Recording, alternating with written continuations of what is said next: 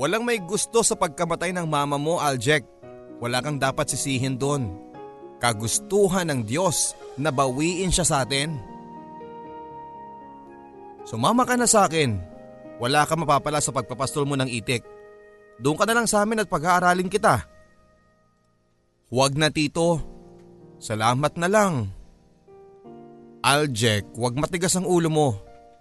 Halika na. Nasaan ba yung boss mo at kakausapin ko? Hindi ka na babagay dito. Hindi matutuwa ang mama mo sa ginagawa mo sa buhay mo. Pwede ba tito? Huwag mo nang idamay ang mama ko. Aljek, pamangkin kita. Para to si kakabuti mo kaya nandito ako. Hindi ko kailangan ng tulong ninyo. Sana si mama ang tinulungan ninyo nung nagkasakit pa lang siya. Alam niyo namang mahirap pa kami sa daga at wala kaming pampagamot kay mama. Kung tinulungan niyo sana siya noon, sana buhay pa ang mama ko ngayon. Aljek, tanggapin mo na. Wala na ang mama mo. Umalis ka na Tito Mark. Hindi ko kailangan ng tulong ninyo. Dear Papa Dudut, Ako po si Aljek. Dati ay... Dati pa lang ay masugid na akong taga-subaybay ng inyong programa. 15 anyos ako noong maranasan ko ang pagpastol ng itig at tanging radyo lang ang hawak ko sa gitna ng bukid. Maghapon hanggang sa gabi. Kalilibing pa lang ng mahal kong ina noong pinasok ko ang pagpapastol ng itik. Hindi ko naman yon plinano at doon lang ako napadpad noong magpa siya akong maglayas matapos ilibing si mama. Ang dahilan ay dahil ayaw kong makita papadudot ang mga pagmumukha ng mga kamag-anak ko. Lalo na ang mga kapatid ni mama. May mga kaya silang lahat sa buhay, magagarbo ang mga gamit, yung iba ay may mga sasakyan pa, malalaki ang mga bahay pero ni hindi man lang nila nagawang tulungan si mama noong nagkasakit ito. Kaya noong nakaburol pa si mama ay panay ang pag-iyak ko. Sa dalawang dahilan. Una papadudot dahil wala na siya. Pangalawa ay ang kinikimkim kong galit para sa kanilang lahat. Si Papa naman kahit na anong kayod ang gawin niya sa pagkakargador sa palengke ay hindi talaga sapat ang kinikita niya para sa amin. Kaya malaking bagay kung tumulong man lang sana ang mga kapatid ni Mama sa kanya. Noong mamatay si Mama ay si Tito Mark kasama ang kanyang asawa at mga anak ay nasa Singapore. Nag-tour din sila doon. Si Tito Mark ay isang pulis na may mataas na ranggo. Siya ang panganay ni na Mama. Ang sumunod ay si Tita Levy na isa namang teacher sa public school. Si Mama ang pangatlo.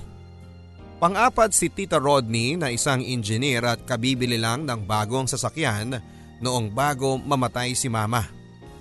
Bunso nila si Tita Ani na isang negosyante at mayayaman sila pero mararamot at makasarili. Alam ko naman papadudot na wala akong karapatang obligahin sila na tulungan si mama kasi nga may kanya-kanyang pamilya na sila. Pero nakakasama talaga ng loob kasi hindi ba kapamilya namin sila? Hindi ba ang magkakapamilya ay dapat nagtutulungan? Si Papa never nang hingi ng tulong sa ibang tao lalo na sa mga kapatid ni Mama. Noon pa lang daw na nanliligaw si Papa kay Mama ay tutol na ang pamilya ni Mama. Dahil mahirap daw si Papa at high school lamang daw ang tinapos. Gwapo lang daw si Papa pero pero walang pera.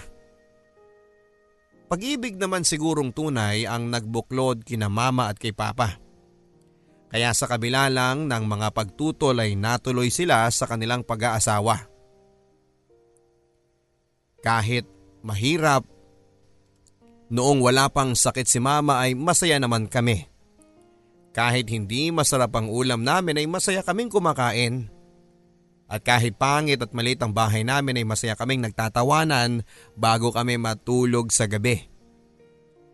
Tatlo kaming magkakapatid papadudot Si Kuya Ryan ang panganay, isa siyang bugok kahit noong bata pa. Grade 4 lang ang inabot dahil nakikipag-away lagi sa mga teachers. Ako naman ang sumunod na at hindi naman sa pagmamayabang ay laging nasa honor. At bunso naman namin ay si Iya na wala ding hilig sa pag-aaral. Puro kaartihan lang ang alam. Ayon kay mama noon ay ako daw ang pag-asa ng pamilya namin at ang sabi pa niya, kahit maglabada ako araw-araw anak para lang makapag-aral ka, makatapos ka ng college at makakuha ng magandang trabaho, maiaahon mo ang pamilya natin sa kahirapan. Opo mama, magiging manager ako ng bangko para maraming marami tayong pera. Kaya nga dapat mag-aral ka ng mabuti anak. Sa totoo lang, masaya naman ako na tuwing birthday ko ay may regalo kang medalya sa akin. Pero sana maging first honor ka ngayon anak ha. Lagi ka lang second o third eh. Sa tingin ko kung bawas-bawasan mo ang paglalaro at sa halip ay mag-aral ka ng leksyon mo, magiging first ka na. Sige po mama. Mula ngayon, hindi na ako maglalaro lagi. Promise? Promise po mama. Talaga ha? O sige, kiss mo nga si mama. Sa kayakap ng mahigpit para mapawi naman ang pagod ko. Oo basta, eto ang kiso. Mwah! O eto naman ang yakap na mahigpit na mahigpit mama. Ay, wag namang masyadong mahigpit anak, hindi ako makahinga. March 31 ang birthday ng mama ko. Kapag ganong mga panahon ay closing na sa school at kung minsan naman ay nakapaskil na sa pintuan ng mga classroom ang mga honor students na gagawaran ng parangal sa programa ng pagtatapos. Kahit noong high school na ako, first year at second year ay nasa honor pa rin ako. March 20 namatay si mama, kaya't nalaman pa niya na honor ulit ako sa school. Kahit malubhana ang sakit niya noon ay nasilayang ko pa rin ang kanyang ngiti noong sabihin ko sa kanya na top 2 ako sa klase namin. Pinilit pa rin niyang magsalita noon. Anak, Ipangako mo sa akin na magtatapos ka ng pag-aaral. Kahit nawala na ako tuwing March 31 na birthday ko. Regaluhan mo ako ng medalya o kaya ibulong mo sa hangin na nasa honor ka ulit. Ma, huwag ka namang magsalita ng ganyan. Gagaling ka pa. Gagraduate ako sa high school at college. Aakyat ka sa stage at ikaw ang magsasabit ng medalya ko. Anak, Nararamdaman ko na hindi na ako magtatagal. Ipangako mo sa akin na magtatapos ka ng pag-aaral at tutulungan mo ang papa mo at mga kapatid mo. Ma, wag naman pong ganyan. Ipangako mo sa akin, Aljek anak. Opo ma, ipinapangako ko pero hindi ka pa mamamatay. Gagaling ka pa. Salamat anak ko. Masaya akong mawawala kasi aasa ko sa pangako mo at gusto kong tandaan mo na mahal na mahal kita. Mahal na mahal din kita mama. Kaya hindi po ako papayag na na mawala ka. Naranasan kong maglinis ng alulod ng bubong ng bahay ni Tito Mark noon. Maglinis ng babuyan nila at masukal na bakuran kapalit ng 200 pesos na agad kong pinambibili ng gamot ni mama. Kahit na gabi na na matapos sa mga gawaing yon. Nangungutang lang ako sa pinsan kong si Arvin, anak ni Tito Mark. Kaidaran ko lang si Arvin pero wala daw siyang pera kaya ang ginawa niya ay humihingi siya sa papa niya. Tinatanong daw kung aanhin niya ang pera at sinasabi niyang nangungutang ako. Tinatanong ako ni Tito Mark kung saan ko gagamitin ang pera. Sinasabi kong pambili ng gamot ni mama at ang sabi niya ay may ipapagawa ako sa iyo. Kapag natapos mo ay bibigyan kita ng dalawang daan. Mabilis kong sinunod ang mga utos niya at alas 6 pasado ng gabi noong mayari ko ang mga gawaing yon. Agad akong bumili ng gamot sa sakit ng katawan, lalamunan at lagnat na siyang laging sakit ni mama. Kaya lang pagdating ko sa bahay ay walang tao sa amin. Ang sabi ng mga kapitbahay ay dinala daw sa ospital si mama. Malayo ang ospital kaya't hinintay ko na lang sila sa bahay. Hindi ako sanay na magdasal papadudot. Pero noong makita ko ang imahe ni Kristo sa ulunan ng higaan ni mama ay lumuhod ako at kinausap ko siya. Jesus, hindi po ba makapangyarihan ka saka mawain ka? Maawa ka naman sa mama ko. Mabait po ang mama ko. Alam mo naman siguro yon dahil hindi ba nakikita mo lahat ng gawain ng mga tao? Meron nga ding masamang tao, masamang masama pero wala namang sakit. Bakit si mama ko na mabait ang may sakit? Please naman Jesus, pagalingin mo ang mama ko. Ako din naman eh mabait din at wala akong nagagawang kasalanan. Siguro naman kaya mo akong pagbigyan sa hiling ko hindi ba? Saka alam mo ba na marami kaming pangarap ng mama ko.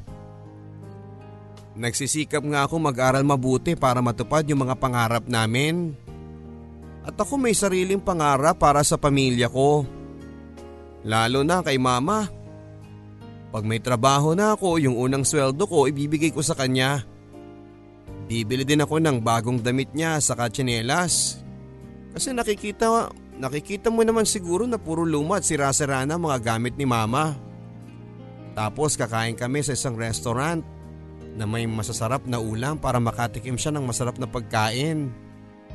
Hindi naman masama ito, Jesus. Kasi yung pangarap namin guminhawa sa buhay ay dadaanin namin sa malinis na paraan. Pagsisikapan ko po itong matupad kaya sana Jesus, tulungan mo ako please. Pagalingin mo na ang mama ko. Sana pag uwi nila dito, okay na siya. Magaling na po siya. Gusto kong makita siyang nakangiti at masaya. Pwede po ba yun, Jesus? Sige po, salamat na lang in advance. Salamat po. Amen. Ganito ang dasal ko noon, Papa Dudut. At alam mo na umasa ako na mapagbigyan ako. Pero hindi nangyari yon. Dahil noong dumating si Kuya Ryan ay namumula ang mga mata niya. Halatang galing sa pagiyak at hindi ako sanay sa ganong itsura ni Kuya Ryan kasi lumaki siyang sanggano. Kaya kabado na ako noon. Kuya, anong nangyayari? Pumunta ka kina lolo. Sabihin mo pumunta siya sa barangay at humingi ng tulong. Tulong para saan? Ang dami mong tanong. Sundin mo na lang ako. Pumunta ka na. E ano nga klaseng tulong? Pera ba? Pambili ng gamot? Pambayad sa doktor? Humiram ka ng tolda dito. Patay na si mama. Si Tito Mark yung nagpunta sa bukid kung saan ako nagpapastol ng itik noon para kumbinsihin akong sumama na sa kanya. Sa kanila na tumira at pag-aaralin daw niya ako. Sa totoo lang ay gusto ko nang mag-aral pero matigas ang ulo ko noon na huwag humingi ng tulong sa kanila. Buwan ng Abril noon papadudot, kakasweldo ko lang ng 1,400 noon bayad sa isang linggong pagpapastol ng itik. Naisip ko noon na mag-iipon na lamang ako ng pera para may pagpaaral ako. Yung gabing yon din, patulog na ako sa tent kung saan ako nakatira kasama ang mga itik nang marinig kong may sumisigaw sa pangalan ko. Tumayo ako at gamit ang flashlight ay nasilayan ko si Embong at Ronald. Nag-aayang uminom ng alak. Sila ay mga anak ng mga magsasaka at sanay na sila sa alak. Pero ako noon ay hindi pa kasi 15 anyos pa lamang ako noon pero pinagbigyan ko sila. Iniwan ko ang itikan. Medyo may tama na ako noong magaya si Embong sa kabilang barangay kung saan ay may perya dahil sa nalalapit na kapistahan nila.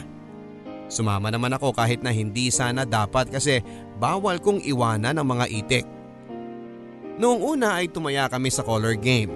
Yung tataya ka sa kulay kapag tumapat yung cube sa kulay na tinayaan mo ay panalo ka. Hindi ako sinuwerte doon pero si Embong ay nanalo ng kulang isang daang piso. Nagpaalam silang magmemeryenda pero hindi ako sumama kasi gusto kong makabawi. Kaya lang ay natalo ko ng mahigit 200 pesos. Lumipat ako sa drop ball. Ito namang larong ito eh kung saan ay tataya ka sa baraha. Tapos may iahagis na tatlong bola at kapag tumapat naman ang mga bola sa baraha na tinayaan mo ay panalo ka. Una, tumaya ako ng 20 pesos. Tumama, naging 60 pesos yung 20 ko kasi yung tatlong bola ay tumapat lahat sa tinayaan ko. Ginanahan ako. Yung 60 na tinaya ko lahat, kaso isang bola lang ang tumapad sa tinayaan ko kaya nanalo pa rin ako ng 60 pesos. 120 ang sumunod kong tinayaan. Talo. Naglabas ako ng 100 pesos at tinaya ko.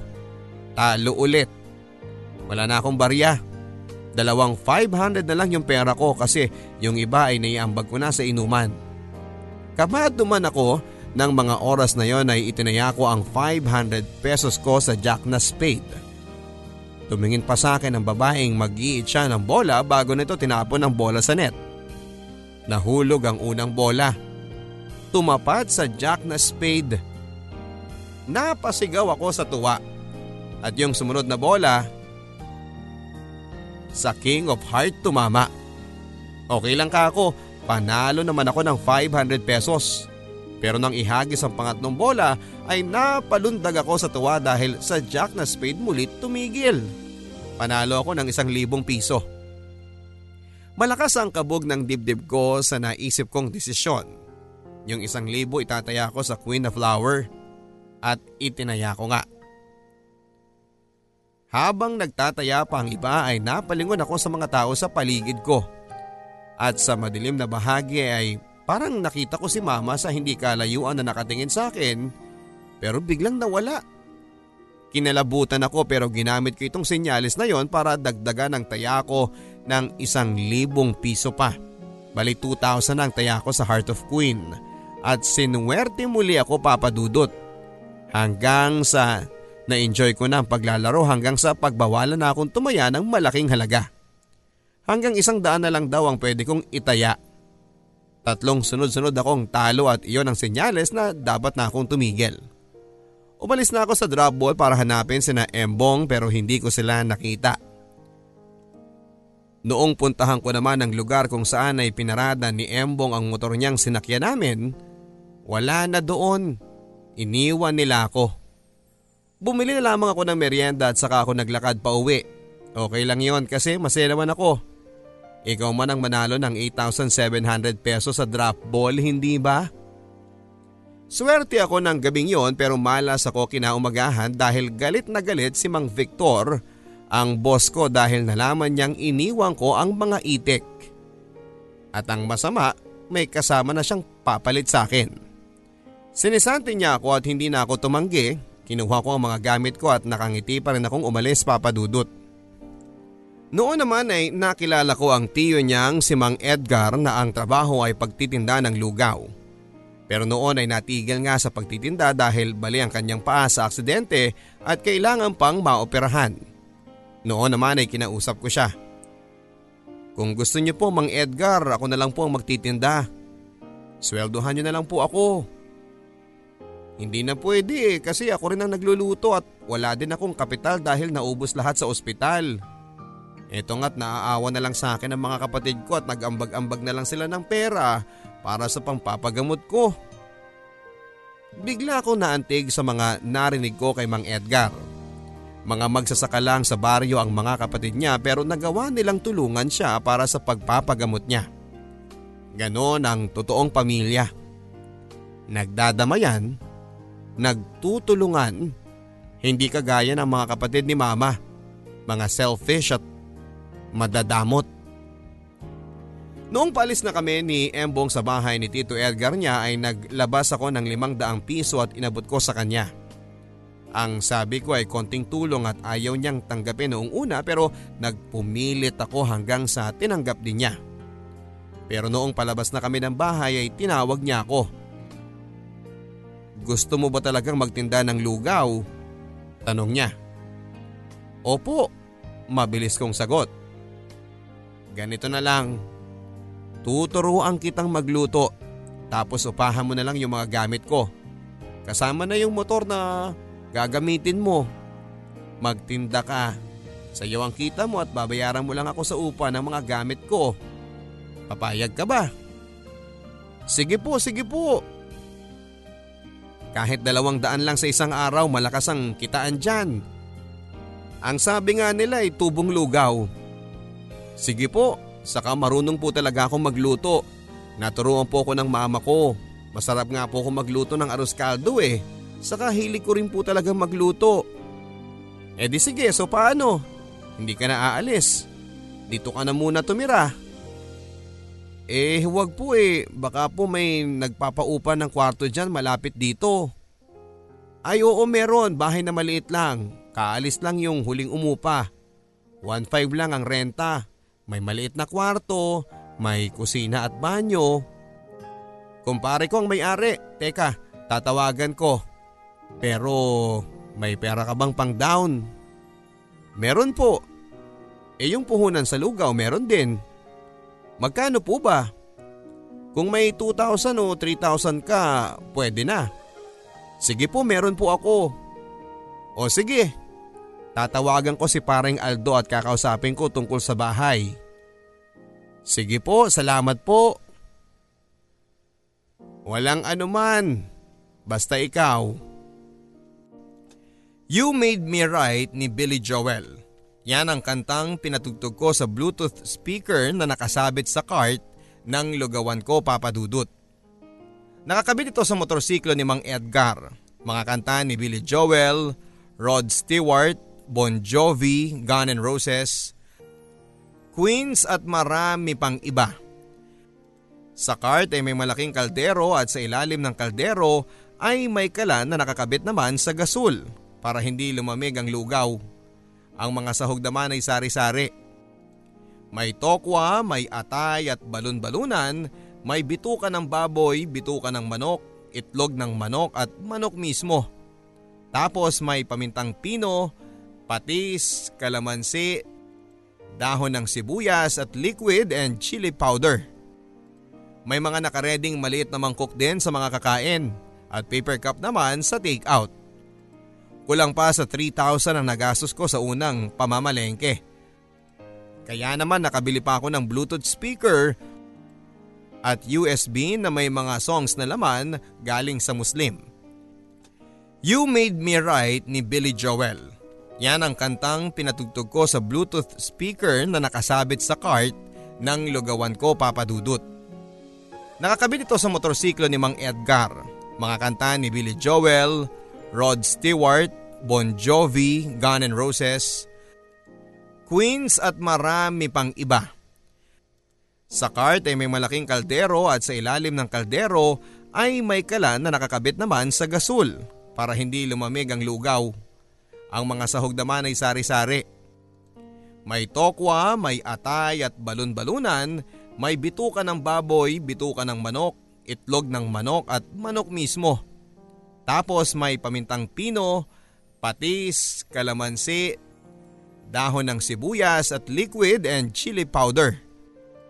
May mga nakareding maliit na mangkok din sa mga kakain at paper cup naman sa take out. Kulang pa sa 3,000 ang nagastos ko sa unang pamamalengke. Kaya naman nakabili pa ako ng Bluetooth speaker at USB na may mga songs na laman galing sa Muslim. Masaya ang magtinda ng lugaw. Noong unang araw ko ay medyo hindi pa ako sanay kaya may nanloko pa sa akin na hindi daw talaga ako tendero. May mga babae din na nakikipagkilala at kumukuha pa ng number ko. Pero noon ay wala pa kasi akong cellphone. Hindi ko naman sila masisi papadudot kasi hindi niya naman sa pagmamayabang ay talagang may itsura naman po ako. Kasi guwapo si Papa at maganda naman si Mama. May mga pagkakataon nga lang na bigla akong napapaiyak kapag wala akong customer at naaalala ko si mama. Kung sana noon pa ako sinuwerte sa drop ball ay malaking tulong na sana ang perang yon para kay mama. Nang maubos na ang paninda ko ay agad kong inawas ang nagastos ko sa puhunan at ang dalawang daang renta kay Mang Edgar. Napangiti ako dahil malaki nga ang tinubo ko. Ang sabi ko pa nga kung araw-araw akong tutubo ng ganon, Daig ko na ang sweldo ng pulis o ng sundalo. Matapos ang dalawang linggo kong pagtitinda ng lugaw araw-araw ay nag-day off naman ako. Marami akong pera noon papadudot. Nasa mahigit 20,000 pesos. Kita sa dalawang linggo. Umuwi ako sa bayan namin. Dinalaw ko sina papa. Marami akong dalang pagkain at grocery noon. Masayang masaya si papa noong makita niya ako. Niyakap nga niya ako for the first time. Akala daw niya kung napano na ako kasi nagpunta raw ulit si Tito Mark sa itikan kasama si Papa pero wala na ako noon. Nakita kong umagos ang luha ni Papa. Napaiyak na rin ako lalo na nung masulyapan ko ang nakakwadrong litrato ni Mama. Pero pagkatapos ng drama, masaya akong nagkwento kay Papa tungkol sa pagtitinda ko ng lugaw. Eh paano sa pasukan anak? Hindi ka na makakapagtinda. Hindi muna ako mag-aaral pa. Masarap magtinda. Hindi pwede anak. Di ba may pangako ka sa mama mo? Hindi ako nakasagot kay papa. Ako na lang ang magtitinda anak. Mas mahusay naman ako magluto sa iyo eh. Yung kita sa iyo pa rin. Basta mag-aral ka lang. Sige pa, okay yun. Nakamasid lang sa atin ang mama mo anak. Kahit wala na siya rito at hindi natin nakikita, ituloy pa rin natin ang buhay natin. At yung pangarap natin, to pa rin natin anak. Oo pa, hindi ko bibiguin si mama. Buwan pa lamang noon ng Abril papadudot kaya't nakapagtinda pa ako hanggang sa buwan ng Mayo. Nag-ipon ako sa totoo lang ay gusto kong bumili ng cellphone noon pero hindi ko ginawa yon. Kasi ang gusto kong bilhin na ngayon ay isa pang motorsiklo. Nagagamitin ko sa negosyo namin. Ito nga ay nangyari papadudot kaya naging dalawa na ang lugawan card ko. Hindi na kasi muling nagtinda si Mang Edgar dahil naputol na ang binti niya. Yung isang card ay si Kuya Ryan ang gumagamit pero 50-50 kami ng kita. Nakapag-enroll ako papadudot at noong sumapit na ang pasukan ay sinagad ko na ang pagsisikap sa pag-aaral. Kahit pa may mga babaeng lumalapit ay hindi ko gaanong pinagtutuunan ng pansin dahil ang priority ko noon ay ang pag-aaral. Kaya lang, pag tinamaan ka pala, kahit na anong ilag mo ay sapul ka. Dumating sa buhay ko si Zaira. Maganda si Zaira. Maputi, medyo kulot ang buhok pero napakakulit at magaling magpatawa. Kuminsan ay parang tanga, nakipagkaibigan sa akin hanggang sa parang hindi na kompleto ang araw ko kapag hindi ko na siya kasama. At kapag nandyan siya ay parang ang saya-saya ko. Sinabi ko yon sa kanya. Hala, baka in love ka na sa akin. Wag uy, friends lang tayo. Ang sabi niya. Bakit? Masama bang ma-inlove sa friend? Hindi ba doon naman talaga nagsisimula? Oo, ang relasyon nagsisimula sa friends at nagtatapos sa friends na lang din kami. Ay, ayaw ko nun Zay. Malungkot yon. Tugon ko sa kanya. Bakit gusto mong laging masaya? Tanong niya. Siyempre, kaya dapat Huwag ka nang umabsent kasi kapag wala ka sa school, nalulungkot ako. Ayun, in love ka nga yata sa akin ah. Alam mo kung ako sa'yo, pigilan mo. Eh bakit? Gwapo naman ako ha at mataas ang grades ko. Wala ba sa akin ang mga katangian na gusto mo sa isang lalaki? Meron, nasa iyo na ang lahat kaso hindi mo ako maaangkin. Bakit? Pag naging tayo, pakakasalang kita. Magiging misis kita at magiging nanay ka ng mga anak natin. Hindi ba pwede yon? Malabo eh. Casual niyang sagot at hindi nawawala ang masayang aura sa mukha niya. Eh, bakit nga? Basta friends lang tayo ha, mas masaya yon. Hanggang sa dulo, masaya tayo. Nagpatuloy nga ang maganda naming pagkakaibigan ni Zaira Papadudot. Kaya lang ay talagang hindi na kaibigan ang turing ko sa kanya noon. For the first time ay na-in love talaga ako sa isang babae. Hindi ito yung crush-crush lang gaya ng nakaraan. Naging napaka-espesyal ni Zaira sa puso ko. Kaya lang ay na-drop siya kasi lagi siyang absent. Ang problema noon ay hindi ko alam kung saan ang bahay nila. Alam ko lang na taga San Antonio siya pero kung yung saktong bahay ang pag-uusapan ay hindi ko na alam. Eh napakalaking barangay ang San Antonio kasi parte pa rin ito ng poblasyon. Sayang kasi yung nung mag-drop siya sa buwan ng January. Dalawang buwan na lang papadudod, sana ay tapos na ang school year. Nasaan na kaya si Zaira? Nami-miss ko na siya. Natapos ang school year na yon na hindi ko na nakita pa si Zaira. Sayang talaga. Kasi masaya sana akong ibabalita sa kanya na top 1 ako sa klase namin. Pero syempre higit sa lahat ay kay mama, kay mama ko masayang ibabalita ang accomplishment ko. Pero hindi ako sa sementeryo nagpunta para makausap si mama. Sa simbahan. Doon ako nagdasal sa Diyos at pagkatapos ay binulong ko na rin ang mga mensahe ko kay mama. Alam ko kasing nasa langit si mama, katabi ng Diyos at mga anghel. At akala ko ay anghel ang nakita ko nang palabas ako ng simbahan. Isang babaeng maganda ang nakangiti sa akin. Si Zaira kasama niya ang mama niya. Kumusta? Masayang bati niya sa akin okay naman, top 1 ako sa klase. Wow, congrats ha. O siya, dito muna kayo ha, magkwentuhan muna kayo. Pupuntahan ko lang si father. Paalam ng mama ni Zaira. Doon tayo. Turo niya sa konkretong upuan sa ilalim ng punong mayabong. Inalalayan ko pa siya hanggang sa naglakad na kami.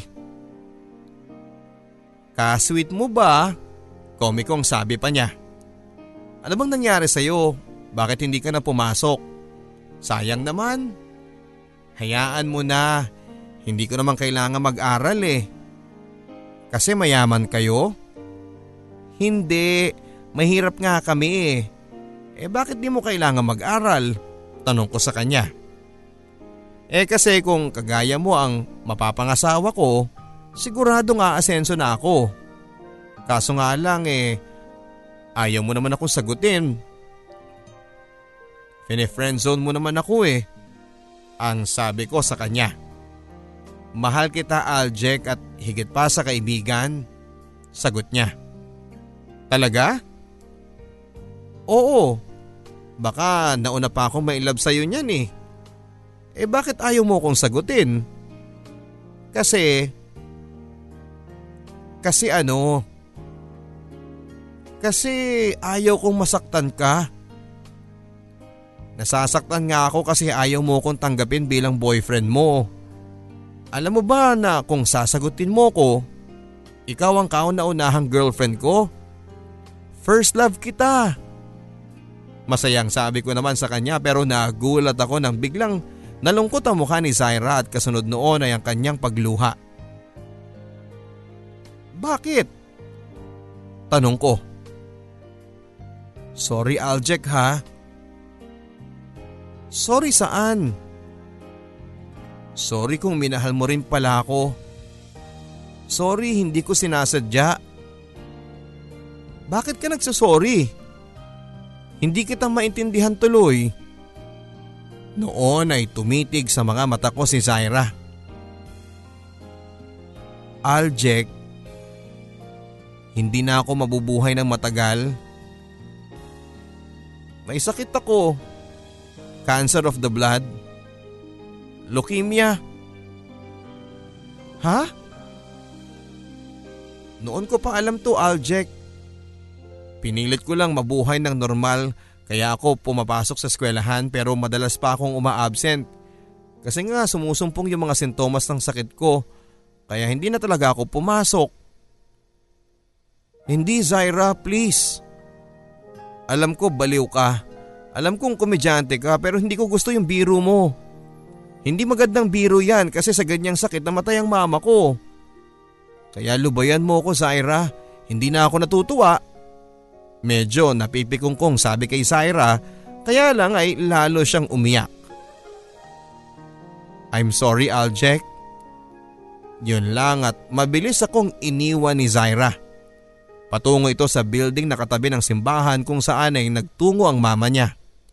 Hinabol ko siya at noong maabutan ko ay pinigil ko siya sa kamay. Zaira, mag-usap tayo. Sabihin mo hindi totoo yung sinabi mo tungkol sa sakit mo. Aljek, sa totoo lang umaasa pa rin naman ako sa himala eh. Kaya araw-araw ako nandito sa simbahan. Nagdarasal at nagmamakaawa kay Jesus na nagumaling ako. Kaya lang ay hindi ko na nakita si Syra mula ng araw na yon papadudot. Pagkatapos ng klase mula lunes hanggang biyernes ay sa simbahan ako tumutuloy. Kapag Sabado at Linggo naman, halos kalahating araw ako doon at bumabalik pa ako ng hapon dahil nagbabaka sakali akong makita ko doon si Syra. Pero wala. Kaya naman ang minsan magdasal muli ako sa simbahan sa imahe ng nakapakong si Jesus So kinuha mo na rin ba si Syra? Tanong ko lang, bakit hinayaan mong makilala ko pa siya? Bakit hinayaan mong mahulog ako sa kanya? Bakit hinayaan mong maging sobrang mahalaga siya sa akin kung kukunin mo din pala siya gaya ng mama ko? Ano to? Pinaglalaroan mo ko?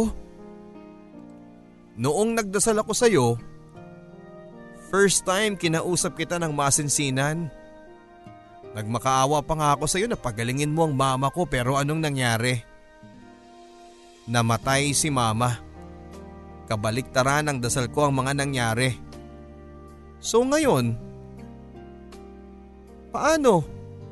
Hihilingin ko ba sa iyo na sana mamatay na si Zaira para kabaligtaran naman na mabuhay pala siya? Sorry ha, alam ko naman na may ginawa kang mabuti para sa akin. Tinatanaw kong utang na loob sa iyo yung mga magagandang nangyayari sa buhay namin ni Papa ngayon pero sana hindi mo pa kinukuha si Zaira. Please naman oh. Mahal na mahal ko si Zaira. Alam kong alam mo yan. Ibalato mo na siya sa akin. Please. Taong 2010 nang magtapos ako ng high school with honors. Hindi ko ito hiniling o pinagdasal pa papadudot. Pinagsikapan ko lang. Wala na akong tiwala sa dasal noon papadudot. Wala eh, useless yung mga naging dasal ko. Lalo na yung para kay mama at para kay Zaira. Pagkatapos ng graduation program ay diretso ako sa pag-uwi sa amin sa sementeryo at nakipag-selfie ako sa puntod ni mama kung saan ay nakalatag ang aking medalya. April na noon kaya sabi ko kay mama, Ma, pasensya ka na ha. Late na tong regalo ko sa iyo. Pero don't worry kasi sisikapin kong alayang ka ng diploma after 4 years. Year 2015 na isa na akong ganap na deck officer o seaman. Nagtapos ako sa kursong Marine Transportation at bumilang din ako ng apat na babaeng dumaan pa sa buhay ko. Dalawa noong college at dalawa noong sima na ako. Hindi nagtagal yung mga relasyon na yon. Para kasing may hinahanap ako or baka hindi talaga silang nakatadhana para sa akin. June 2017 noong pakasalan ko ang babaeng alam kong para sa akin talaga. Nakita ko siya sa Facebook siya ang nag-add sa akin sa Facebook at dati na palang may mga mensahe siya na hindi ko nabasa kasi hindi kami friends. Sobrang saya ko noong makita ko mga pictures niya at noong ko lang ulit natawag ang pangalan ni Jesus. Jesus? Salamat po. Maluhaluhang sambit ko noon lalo na noong mabasa ko ang mga mensahe ni Zaira. Oo, Papa Dudut. Natagpuan kong muli si Zaira sa pamamagitan ng Facebook at buhay pa siya. Buhay na buhay. Kinailangan lang daw nilang lumipat noon sa lola niya sa Davao upang doon ipagamot at gumaling siya at siya ngayon ay misis ko na at ina ng aming panganay na si JC na isinilang ni Zaira noong March 24 last year. At si JC ay isang napakagandang birthday gift na maireregalo ko kay mama ang kanyang unang apo. One week old pa lang si uh, JC noong isama namin siya sa puntod ni mama. Na noon ay nasa Memorial Park na. Ipinalipat ko ang mga labi ni mama mula sa sementeryo papunta sa Memorial Park at noong March 31, 2018, birthday ni mama ay nagpicnic ang aming buong pamilya sa Memorial Park. Iyon ay isang napakasayang pangyayari sa buhay namin. Si Tito Mark matanda na at mahirap na. Minala siya sa mga anak niya. Ni isa ay walang nagtapos ng pag-aaral. Yung pinsang kong si Arvin ay nasa kulungan matapos ang matagalang paglilitis kung saan ay halos maubos ang perang naipon ni Tito Mark noong pulis pa lamang siya. Dinadalaw ko siya paminsan-minsan at binibigyan ko ng pera pero tinatanggihan din niya. Tinanggihan mo noon ang alokong tulong kaya tatanggihan din kita. Ang sabi niya. Ang sabi ko naman, alam mo tito kung sumama ako sa iyo noon, nung araw na yon baka hindi sana ako napunta sa kinakaroonan ko ngayon. Magpatawaran na tayo tito, pwede ba? Ako pa ba naman na magtatanim ng sama ng loob kong ito sa edad ko? E di syempre hindi. Halika't yakapin mo ko. Noon nga papadudot ay yumakap ako kay Tito Mark Natigilan ako noong may ibulong siya sa akin habang kayakap ko siya. Malapit na rin ako Aljek. Sana sa langit ako mapunta para magkita kami ng mama mo. Hihingi ako ng tawad sa kanya. Naniniwala ako sa dasal Tito Mark. Magtiwala ka din at ipagdarasal kita. Salamat Aljek. Hanggang dito na lamang po papadudot ang kwentong ito ng buhay at pag-ibig ko. Hangad ko po na sana ay naibigan ninyo. Salamat po at mabuhay po kayong lahat. Lubos na gumagalang at nagpapasalamat. Aljek.